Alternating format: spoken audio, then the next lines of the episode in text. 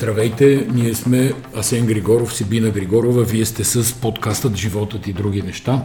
Иначе се събудихме с една леко куриозна новина, макар да е свързана, да е свързана с смърт. Това е 2004 година. Том Хенкс изигра един мъж, който беше български зет в филма на Спилбърг, Терминала. И беше такъв купон беше, още не бяхме свикнали в а, холивудски продукции да се говори нещо за България, някой да произнася българска реплика. После през годините свикнахме какви ли не ще ги основателни или не по наш адрес. То оказва се, бях забравила този факт, че истинската звезда в тази история е един а, иранец, който живее в продължение на 18 години на летище Шарл де Гол. И въпреки, че той е получил френски документи, които му разрешават да живее във вътрешността на страната, а не на терминал F2, където е починал от инфаркт а, преди няколко дни. Той, той е предпочел да си живее там и да си общува с хората, пишел си е дневника, малко налудничева история, но доста интересна. Следва да се отбележи, че той не е бил беден, защото след филма Терминалът, интереса към него нараства. Имало период не малък, в който той е давал по 6 интервюта на ден за медии. Плюс, че е получил някаква сума от, да кажем, права върху самия филм. Може би той е разказвал на сценаристите нещо, не знам подробности, но той е имал пари да живее и даже когато е починал, в него, съм, в него е имало няколко хиляди евро. Може би затова му са му казвали Лорд Алфред. Интересна история, нали, с а, филма и с Извинение, обаче веднага се сетих за репликата на Бойко Борисов, който тази седмица нарече бившия министр на енергетиката Сашо Кеша. Бойко много неща изрече тази седмица. Аз, да, честно казано, не бях гледал такова интервю отдавна, в което формалният разговор между интервюирания и журналиста нямаше всъщност никакво значение. Искаш да кажеш, нямаше значение какво журналистът пита Бойко Борисов? Нямаше никакво значение. Всъщност имаше една основна задача да предупреди, имаше, може би той си я е поставил, не знам, или друг му я е поставил. По-вероятно е той да си я постави да. с оглед на това, че се правят преговори за първи, втори или трети мандат. Всъщност той предупреждаваше промяната, че ако не влязат в кабинет, не ги чакат добри неща по отношение на разследването на прокуратурата, за уж сделките с газ чрез посредници, където те ощетили държавата с милиони и така нататък.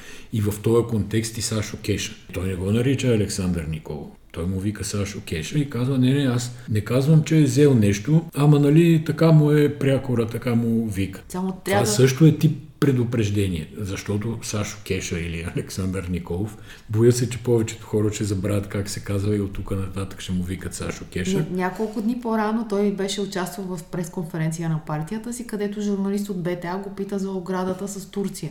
И цитира думи на служебния министр на отбраната Димитър Стоянов, твой любимец, и на този въпрос Бойко, освен че побеснява как могат да му се задават въпроси, които не започват с Вие, господин Борисов, как ги постигате тези успехи, или по-скоро постигахте, но той тогава казва, че Димитър Стоянов бил Митко СМС.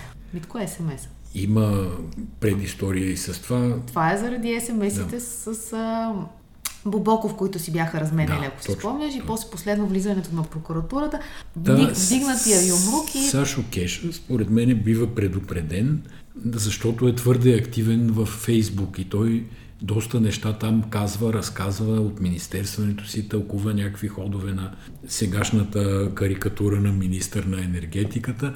И това да, такива известни неудобства създава очевидно на тия, за които енергетиката е супер важна тема. А те днес са... Александър Николов е излязал по медиите, дал е интервю, само за да докаже, че е достатъчно лудо парче с мене и е обяснил, че не било прилично Бойко Борисов да говори по този начин, не само по прякори, ами да си служи с ам, такива примитивни изразни средства, да говори на Б от, от ефира и това водило до упростачаване на нацията, с което съм съгласна, между другото, въобще тук няма какво да спорим, но на въпроса защо е Сашо Кеша и той е казал, че сега било сезона на тиквите, смисъл отговорил му е с други да. думи. Поръчвал си то, торта, сахар ли беше? Сахар. Сахар, да, сахар. Да. И разни такива по екзотики, които трябва да признаем, че ги бяхме забравили малко или много. На път сме да си ги припомним, защото влиза нов 200, мощен 200. играч. Нов мощен играч. Той е герой анимационен по брат Пулев защити в началото, мисля, на седмицата магистър по политология в УНСС, което е по принцип срам за УНСС, не и за Кобрат Аз мисля, Полев. че Кобрат УНСС Полев, знае и други срамни моменти в историята си. Кобрат Полев дали ще завърши ядрена физика или политология, за него е все едно и също. Той ще учи се толкова ще научи, колкото ще научи от политология и от ядрена физика, международна сигурност, каквото там се сетиш. Но срама е за Университета за национално и световно стопанство, защото все пак то университет е завършен от бележити економисти, като Румен Гечев, той даже преподава там. Това беше в кръга на шегата, но истината е, че все пак хора там учат нещо, завършват най-вероятно нещо и научават, въпреки че започвам силно да се а, съмнявам. И до сега така палмата на първенството в странните дипломи, айде да не казваме нещо друго, се държеше от Юзото, Югозападния университет. Сега УНСС с това постижение, според мен, сериозно им дишат във врата. Аз мисля, че тука... УНСС винаги са били с единия крак в политиката.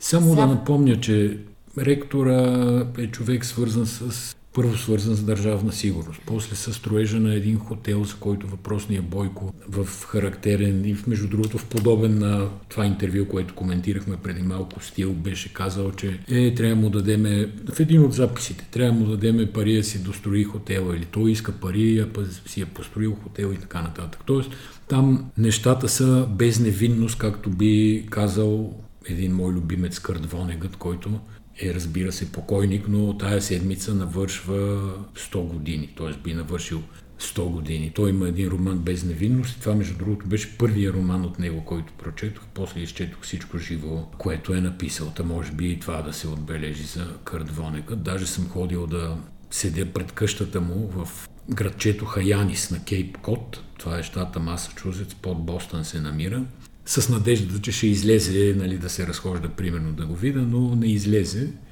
Но така или иначе поклечах известно време пред къщата. Да се върнем обаче на, на темата с Кобрат Полев. Искал човека завършил, според мен, дипломирани политолози, социолози, там ядрени физици, каквито искаш ги, ги наречи. Въпросът е това защо става новина и според мен ние малко го преекспонираме, защото това има весела страна, нали? Боксиор става е, политолог. Това е само весела. То няма друга. Не, има друга, която е десарската и ченгесарската страна. Това е другата страна, защото не само, че е завършил, ми, нали, този човек се пробутва, бива пробутван в медиите вече година, две, може и повече. Като някаква така заплашителна альтернатива. Нали. Няма сега да се занимавам с политика, ама ето ме тук съм, нали, Велика България име си беше измислил изключително оригинално, както се сетиш. И ти какво очакваш от един на... боксер да се измисли? Аз нищо не очаквам от един боксер, освен да се боксира, като спре да се боксира, примерно направи школа и фитнес. От Той мисли, че това вече да. го направи, така или иначе. Друго Та работа е свършена. Въпросът е, че медиите от край време си се движат по а, на принципа на дай малко тук да направим шоу и да направим рейтинг. И аз не мисля, че дори някой го взима самия кобрат на сериозно. Единствено, Ама ти има, да го, има лек да го сложиш в Народното да, събрание. това е лекия кич, за който исках я В Народното събрание и той да говори. Да. Доколкото и кулари, не кулари, това си е сградата на Народното събрание. Доколкото прочетох от тук по там, то са били някакви неконтролирани братвежи, без да мога да отговори ясно на нито един въпрос, нещо се на народа и нататък. Мисля, цирка е точно такъв, какъвто следва се, но, но, да се очаква. Аз искам да кажа само, че според мен крайната цел е била да бъде този цирк и тя е постигната от медийна гледна точка, а не дали е правилно или не е правилно, защото за мен отдавна това са различни понятия, т.е. моите понятия не съвпадат с масовите понятия и вече няма смисъл да го коментирам. Да, за мен този е поредния в листата Яне Янев, Бареков, Жорж Ганчев, Слави Трифонов, нали, цялата тая плеяда, плеяда от а, спасители, уволняващи, там уволнячи на Бойко Борисов и всякакви подобни. Според мен обаче неговото IQ няма да му позволи да изиграе до край ролята, но да не гадаеме тук. А също така и да не надценяваме зрителите, защото на някои хора не им трябва много, разбираш. Трябва имам велика България, стиснати умруки и това е положението. И ще управлява. Еми нямам, не знам дали ще управлява. Слави Трифонов управлява ли? Ами Слави Трифонов управлява, да. А дали беше Слави този, който управляваше от днес на гледна Няма точка значение. се От, питаме? от негово име се управляваше и От беше... негово име се управляваше, но Да. беше смешно, защото тази седмица Не беше, само, че се управляваше, ами свали и правителство. беше седми... бяха нощите на, на, на дългото сбогуване. Първо Ива Митева обяви, че се разделя с Слави Трифонов, след което няколко дни по-късно и Каримански публично. Той отдавна според мен, първо дали имал нещо общо, второ, а, още като се сформира служебния кабинет, той отида и стана съветник на новата служебна власт, но сега вече официално е казал, че той не е имал нищо общо с Слави Трифонов, но и няма да има за, за в бъдеще също да има нищо общо. Това е тази лисица Да, върху рамото. Тоест оставаме си с твърдото ядро от а, Тошко Йорданов и останалите. А, като кажеш за политолога Пулев, значи и Тошко Йорданов, който също така изведнъж беше ексхумиран политически тази седмица и се яви по телевизия да говори за президентска република, нещо от те сега, след Разбира като... се. Той Кобрат е говорил за това днес. Именно, именно. Затова ти казвам, че твоята теза, че това е за шоу, а не за нещо друго, е по-скоро оптимистична. Не, моята теза засягаше само частта в медиите, а иначе кой кара Кобрат да учи точно политология? Сам ли се е сетил той? И какво си е казал? Аз сега ще стана един политолог и какво следва? Не знам. Тошко Йорданов в по-скоро към началото на седмицата и Кобрат Пулев към края, тия народни трибуни, излязаха да говорят колко е хубаво президентската република. А пък Кобрат сега и като дипломиран политолог вече може и научен труд да напише. За даже се чуда, че не му е на такава тема дипломната там работа или каква. То най-интересното от днешното интервю всъщност е, че той е забравил на каква тема му е дипломата работа, но да, всеки, всеки с, с проблемите си, в крайна сметка. Като казвам проблеми, според мен най-големите проблеми от всички обаче има Мъск. Аз сериозно се забавлявам с темата за Twitter, след като пусна за продан сините чавки срещу 8 долара. В Twitter стана такова шоу, което накрая свърши обаче с резултати в борсовите котировки на някои големи играчи, а, защото се оказа, че новорегистрирали се акаунти или пък фалшиви акаунти и се представят под, под, чужди имена. Например, се появи един Lockheed Martin, това е всъщност производителя на F-16. На нашите F-16, да. Да, на, на нашите бъдещи F-16.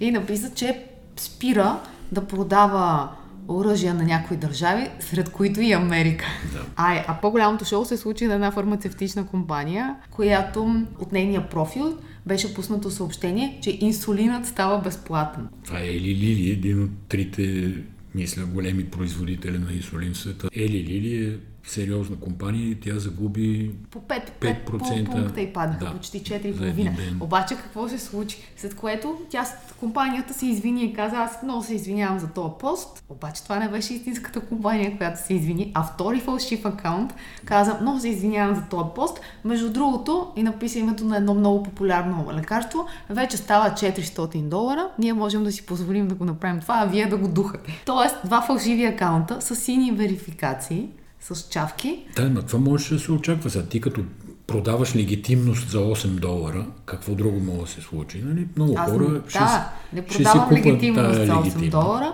Идеята е, че ти като я продаваш, би трябвало да имаш три пъти по-силен контрол и, и система за, за проверка, за да можеш да, това да бъде някаква услуга, която предоставяш. Еми явно нямаш. И сега то е интересно какво ще се случи всъщност. Не знам дали още събира по 8 долара или ги Не, тя услугата повече. спря още в петък или в четвъртък, зависи а, по кое време говорим, но тя, но тя спря и не можеше вече да... Да, единственото, което аз забелязвам като промяна в Twitter, и той самия Мъск в неговия профил истинския, беше направил една анкета, дали забелязвате по-малко предложено съдържание, което не сте искали и по-малко ботове, които да ви пробутват това онова. И факта е, че поне в моя акаунт чувствително се подобриха нещата от тази гледна точка. Започнах да виждам постове на хора и организации, които следа. Преди това не можех да намеря нищо. Нали, толкова говорим за Мъск, че ние забравихме за другия голям герой американски, именно Джеф Безос, който си направи ракета, летя до къде беше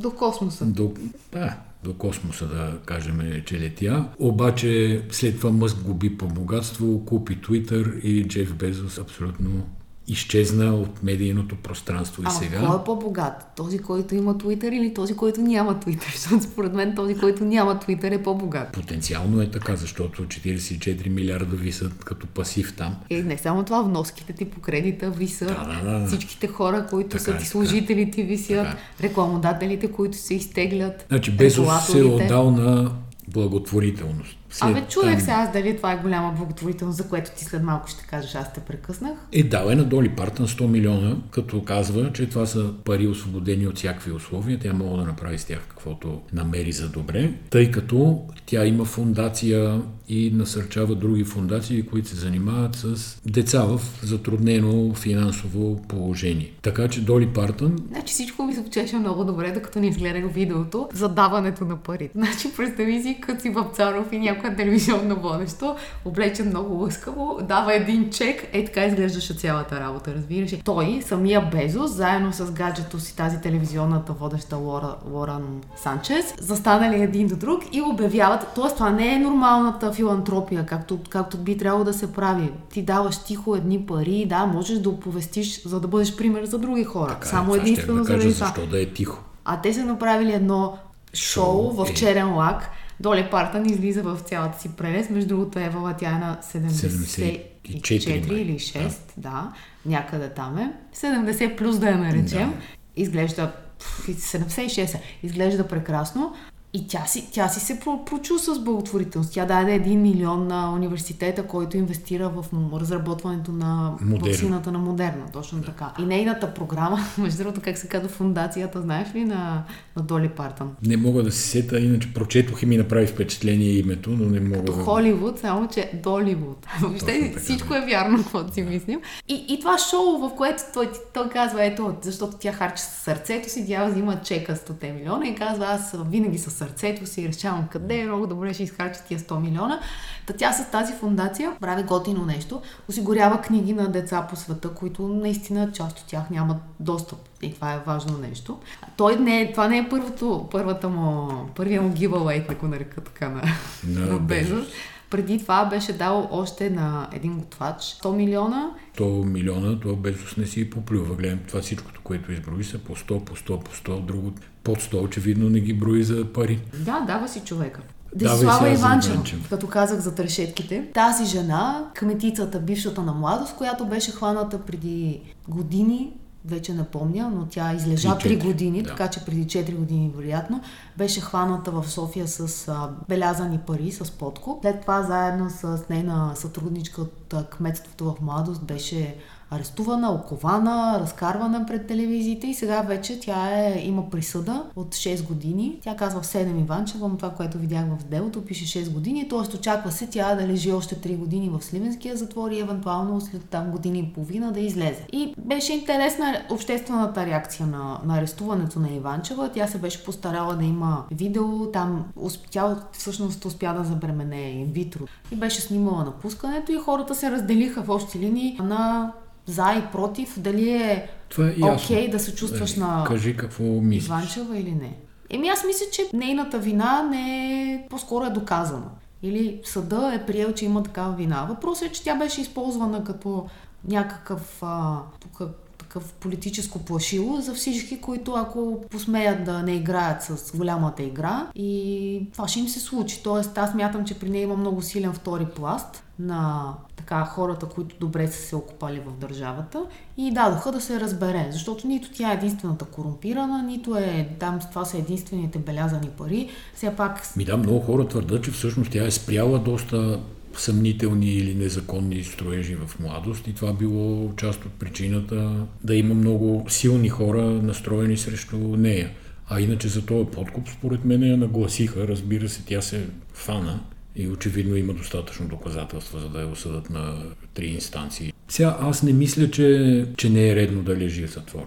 Не беше редно всичкото това, което и се случи. Не беше редно всичко това, там което и се случи, разбира се, Бяха прангите, прангите там и точно така. подобни. Държането и при задържането пред а, спортната палата, където тя седя на крака, докато преборят всичките пари. Не й даваха да отиде до туалетната си, спомням. Имаше доста грозни изцепки по Та, от страна на прокуратурата. Да, та цялата строгост на закона, както е израза, която се стовари върху нея, ако тя се прилагаше със същите критерии, критерии да. да, и със същия мащаб върху останалите задържани хора, или пък имаше повече задържани хора, защото то всъщност има дефицит според има мен. Има много хора, за които има множество обосновани предположения, които косъм не им пада от главата. Не, отделно, че не знам дали си погледнал, аз не бях гледала доста отдавна кафевите медии на България, кафевите сайтове и случайно отворих вчера или оня ден, а, търсех някаква криминална новина да прочете, понеже знам, че те са добре информирани от а, средите на МВР. И, и отварям и аз виждам, че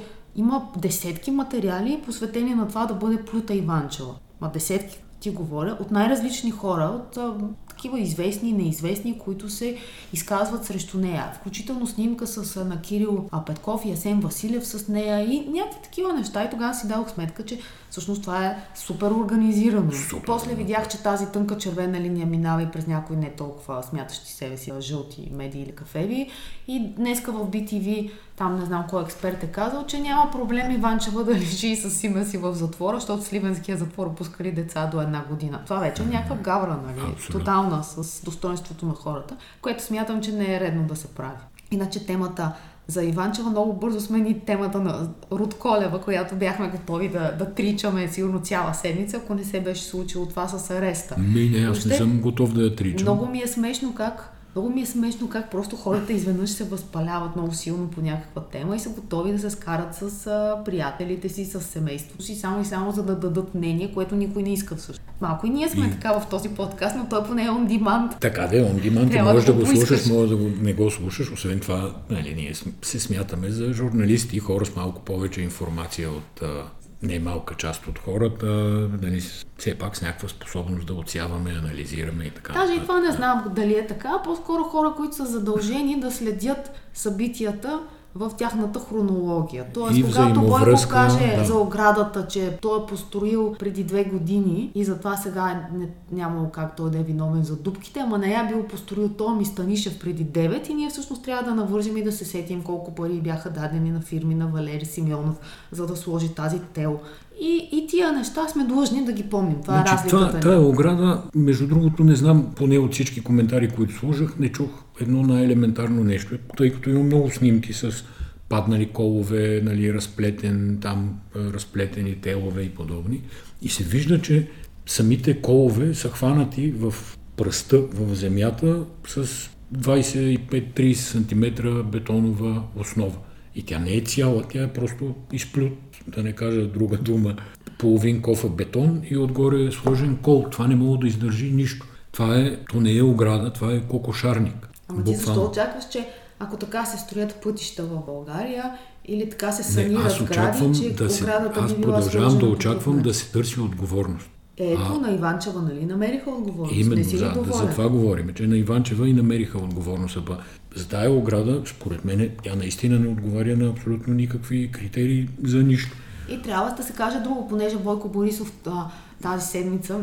Посвещаваме му много време, но той просто не се беше показвал дълги месеци, не беше комуникирал с журналисти и сега стана малко по-интересно. Та той обясняваше как Орбан щял да идва да се учи от него за мигрантите, новия премьер на Италия и тя щяла да идва да се учи. Джорджа му се обадила, е, да, е, Джорджа, е, вика да дойде да му покаже. Всъщност истината е, че по негово време наистина нямаше толкова мигранти в България, но те минаваха през България и отиваха към Европа. Това показва данните, това показва статистиката. И разви се цял бизнес като каналджейството. Маса хора направиха пари. И всъщност се разбра, ако да. си спомняш от този инцидент, когато един камион катастрофира и те намериха трупове на задушени в хладилен камион, мигда превозвани с български камион. Точно и тогава така. се разбра. Тоест, да, той Борисов е прав за това нещо, че не е имал тук на тази територия, но това не означава, че те не са минавали през същата тази граница. Нали? Нека да сме честни с фактите. Ми две световни събития тази седмица. Едното е по-голямото, според мен. Въпреки, че трудно е да се каже кое е по чак, Еми, едното е изтеглянето на руснаците от Херсон и връщането на контрола от страна на Украина, административен, военен, всякакъв, върху Херсон. Защото това поставя целият разказ за войната и нали, от, включително и от руска пропагандна страна го поставя на друга основа. Започва да се мисли вече за това, че няма абсолютно никакъв шанс за обрат и Путин да успее дори частични успехи да постигне, че украинците нападат, започват там други нещо изпуска клапаните в Москва, нали, като говори как трябва да бъде линчуван лидера. Сега, аз не смятам, че това е искрено изявление, или по-скоро наистина развива, развърта някакви вентили, за да излезе обществена пара, така и обществена. А, аз си мисля, че Дугин може и вече да е отвъд добро и зло. По-скоро неконтролируеми разкази, все пак с оглед на последните лични събития. Така, това е едната голяма новина. Нали? Тя ще има отражение във време. Тя да, отдава много сериозен плат даром на украинската армия да се опита да си върне Крим. Абе, много има да се говори, сега не ми се говори всъщност толкова дълго на тая тема, но е топ новина, важно. И второто са изборите в Америка, да. които не се развикат така, както се очакваше. Тоест, Еми, очакваше се. Вълна... Смисъл, не знам кой е очаквал, но... Очакванията беше да има силна републиканска вълна и Тръмп всъщност... Тръмп очакваше да има да, силна републиканска беше заложил вълна, на няколко... Но които... техните социолози, както и нашите, катастрофираха. Аз исках само малко да. за Украина да ти кажа. Понеже тази седмица с тебе бяхме на едно събитие Yap Digital Day и там имаше едни хора от Украина. Тия хора, рекламисти, участвали в, направили кампания за Смелостта. А, смелостта, да, и въобще за повдигане на духа на украинците, измислили някаква визия, взели такъв user-generated content, т.е. накарали много хора да снимат украинци да снимат какво е за тях смелостта, снимали си себе си в бойни действия и тия хора разплакаха залата. Ма разплакаха залата, имаш хора, които плачат. И тогава си дадох сметка в този момент колко беше важно да не дойде Зеленски в България. Защото когато дойде такъв човек при тебе, ти колкото и да си какви бяха обединени майки за мира в лицето на Майя Манолова, Нешка Робева, как се казваше тази на... Цветеслава, Цветеслава Гълъбова. Това да, са всъщност баби за мира. Баби за мир. А, но Добре, нали, това са баби за мир. Но дори тия баби за мир, за мир да те, ходят пред като руското посолство. Разбираш като видят това, което трябва да се види, ти нямаш, нямаш аргументи. Ти наистина ревеш. И тук, ако ти тази седмица гледа нещо, което аз нямах сили да го гледам, това беше филма за Мариупол, нали така? Да, един документален филм за Мариупол, базиран на разказа на три украинки, които по различен начин им са се стекли нещата около руската окупация на Мариупол, но и трите са достатъчно трагични образи. Те сега са на различни места из Европа, нали, не са в момента в Мариупол, но филма е направо те стиска за гушата още от първите минути. Особено е разказа на едната там, която преводачка. Те са едната е журналистка, другата е преводачка. Третата забравих каква беше, но са умни, интелигентни жени с така, от висок профил хора, не са случайни. Казва се Мариупол, неизгубената надежда. Да. Ние, сме си ние сме го качили на сайта и това е нещо, което също трябва да се види. Вместо да се кани Кобрат Пулев в Народното събрание, според мен е хубаво медиите да имат някакви граждански позиции, които да ги отстояват. И, например, излъчването на този филм по национална телевизия би било много важно. Същото беше, наистина ти казвам, ако, ако бяха поканили българските политици Зеленски, той ти трябва в очите да го гледаш и да му кажеш, извинявай, ма ние нямаме какво оръжие да ти даде. Добре, кажи си да сега за изборите в Америка. И какво да кажа? Сега демократите задържа, задържат цената, Нали, може да с много малко мнозинство, може да с малко по-голямо, зависи. Там има един балотаж на 6 декември ще се случва, но за сега имат 50 места в 100 местния сенат плюс вице-президента, в случая Камала Харис, която е а, по, как се казва там, по закон е член на този... Да, по право тя може да гласува. Сенат тя може да гласува, така че ситуация. демократите са най-малко 51. В Конгреса най-вероятно няма да имат а, мнозинство, въпреки че и там не е, поне сутринта гледах, не всичко беше завършило.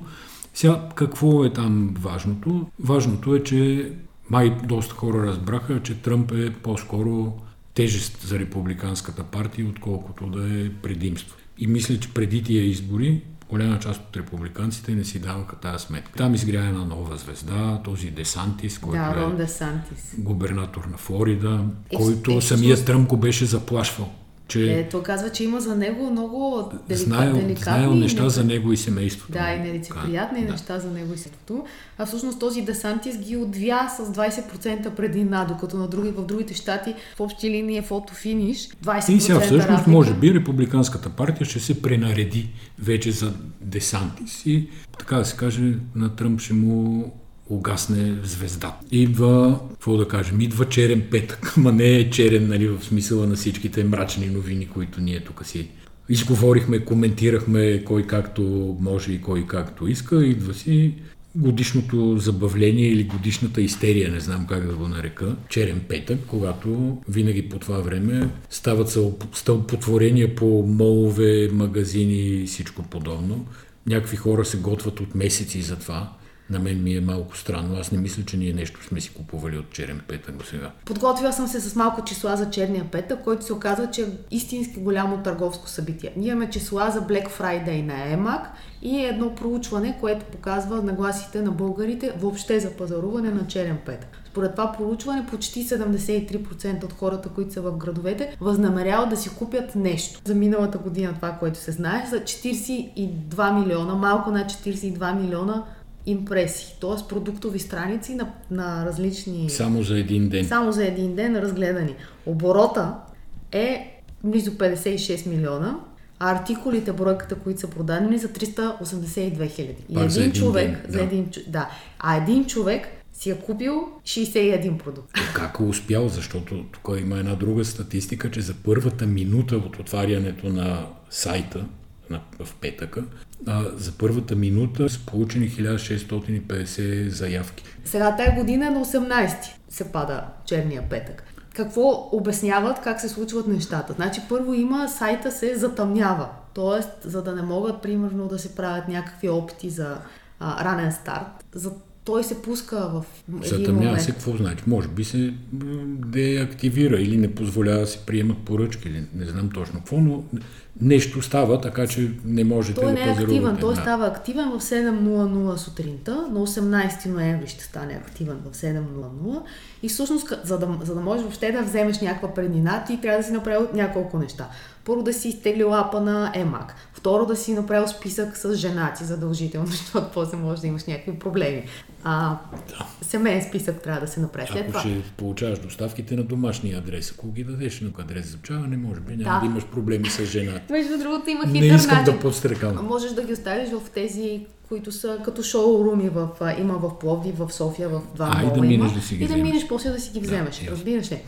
Да, значи какво казах? Трябва да си изтеглил апа, трябва да си си въвел данните за кредитната карта, трябва да си написал предварително къде искаш да си получиш поръчките. И всъщност... И като по- на формулата, като светне нали, червено, червено, червено, като светне зеления светофар. Да, обаче, виж сега, има един трик. Ти искаш да си купиш тиган. Сигурна съм, че искаш да си купиш тиган. Как? да, или отвертка. И, и ти, ти нямаш идея обаче дали си купиш тази марка, оная марка, ти трябва да гониш някакви промоции. Така. Не, има случаи, в които ти си гониш някаква конкретна марка и, и, и предмет. Обаче, ако искаш да си купиш просто тигани, има три марки, трябва много бързо да се ориентираш къде е голямото намаление. И всъщност те имат най-различни промоции, които целият ден излизат и ти трябва да ги следиш. Не ти да е, смисъл не се чувствай длъжен.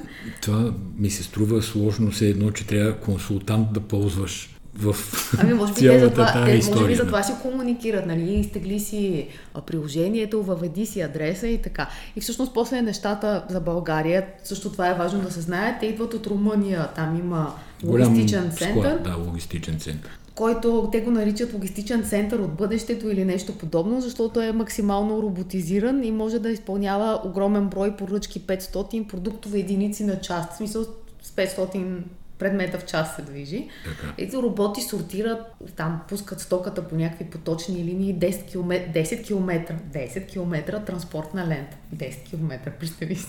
Нищо не е това за нашите мащаби. Да, това са румънците, не сме ние, Да, само че... така. Да, и, и, и това нещо ще работи на пълни обороти, смятай колко дни след всичките поръчки, ако, ако пак има. Не, то аз изобщо да смятам, че който се готви нещо да купува за черния петък, ще през онлайн а, неща ще се опита да направи, защото иначе не мога да си представя какво. Какво гледаме, освен този филм, който препоръчахме вече, и да си ходим. Опитахме се да гледаме короната. Вече Да, бе, да. Аз го чаках с голямо нетърпение, защото предишните колко сезона, там 4 или 5, всъщност беше много достоверно. Имаше разказ, имаше сюжет. Нали, това става дума за игрален, но по много документален начин направен филм за царуването на кралица Елизабет, семейството, там мъжа и принц Филип, сватба, посещенията из цял свят. И така, и сега този сезон всъщност се очакваше да е уж най-добрия, нали, защото стигнахме, Най-драматичният, защото да, е стига до стигнахме развода. до, до Даяна. Обаче беше нещо като читалищен театър първия епизод. Нямаха какво да си кажат. Много тегаво, трудно и накъсано вървеше самия разказ, такъв филмовия разказ, доколкото изобщо Е, имаше. първо свикването с новите, Разказ, с да. новите лица е страшно Да, трудно. сменили са актьорите. Тая, дето играе Елизабет II, прилича на ескимос. Не, не, не, никого не искам да обиждам, просто жената има присвити и дръпнати нагоре очи, каквито сега, нали, аз си спомням, бед нямаше и то. Излъчването й е различно. Не, всичко... само, само една скоба да направя, че Асен гледа, гледа и вика, абе кралицата нямаше ли сини очи? А те всъщност нейните са на, на 300 те стока под а, 45 градуса, Да. че ти в един момент не, въобще не разбираш какъв цвят. Това е последното нещо, което виждаш на тези очи. Да, там Другото а, е Доминик Уест, който играе. Чарлз се играе, да, от един, който... Е, той е един.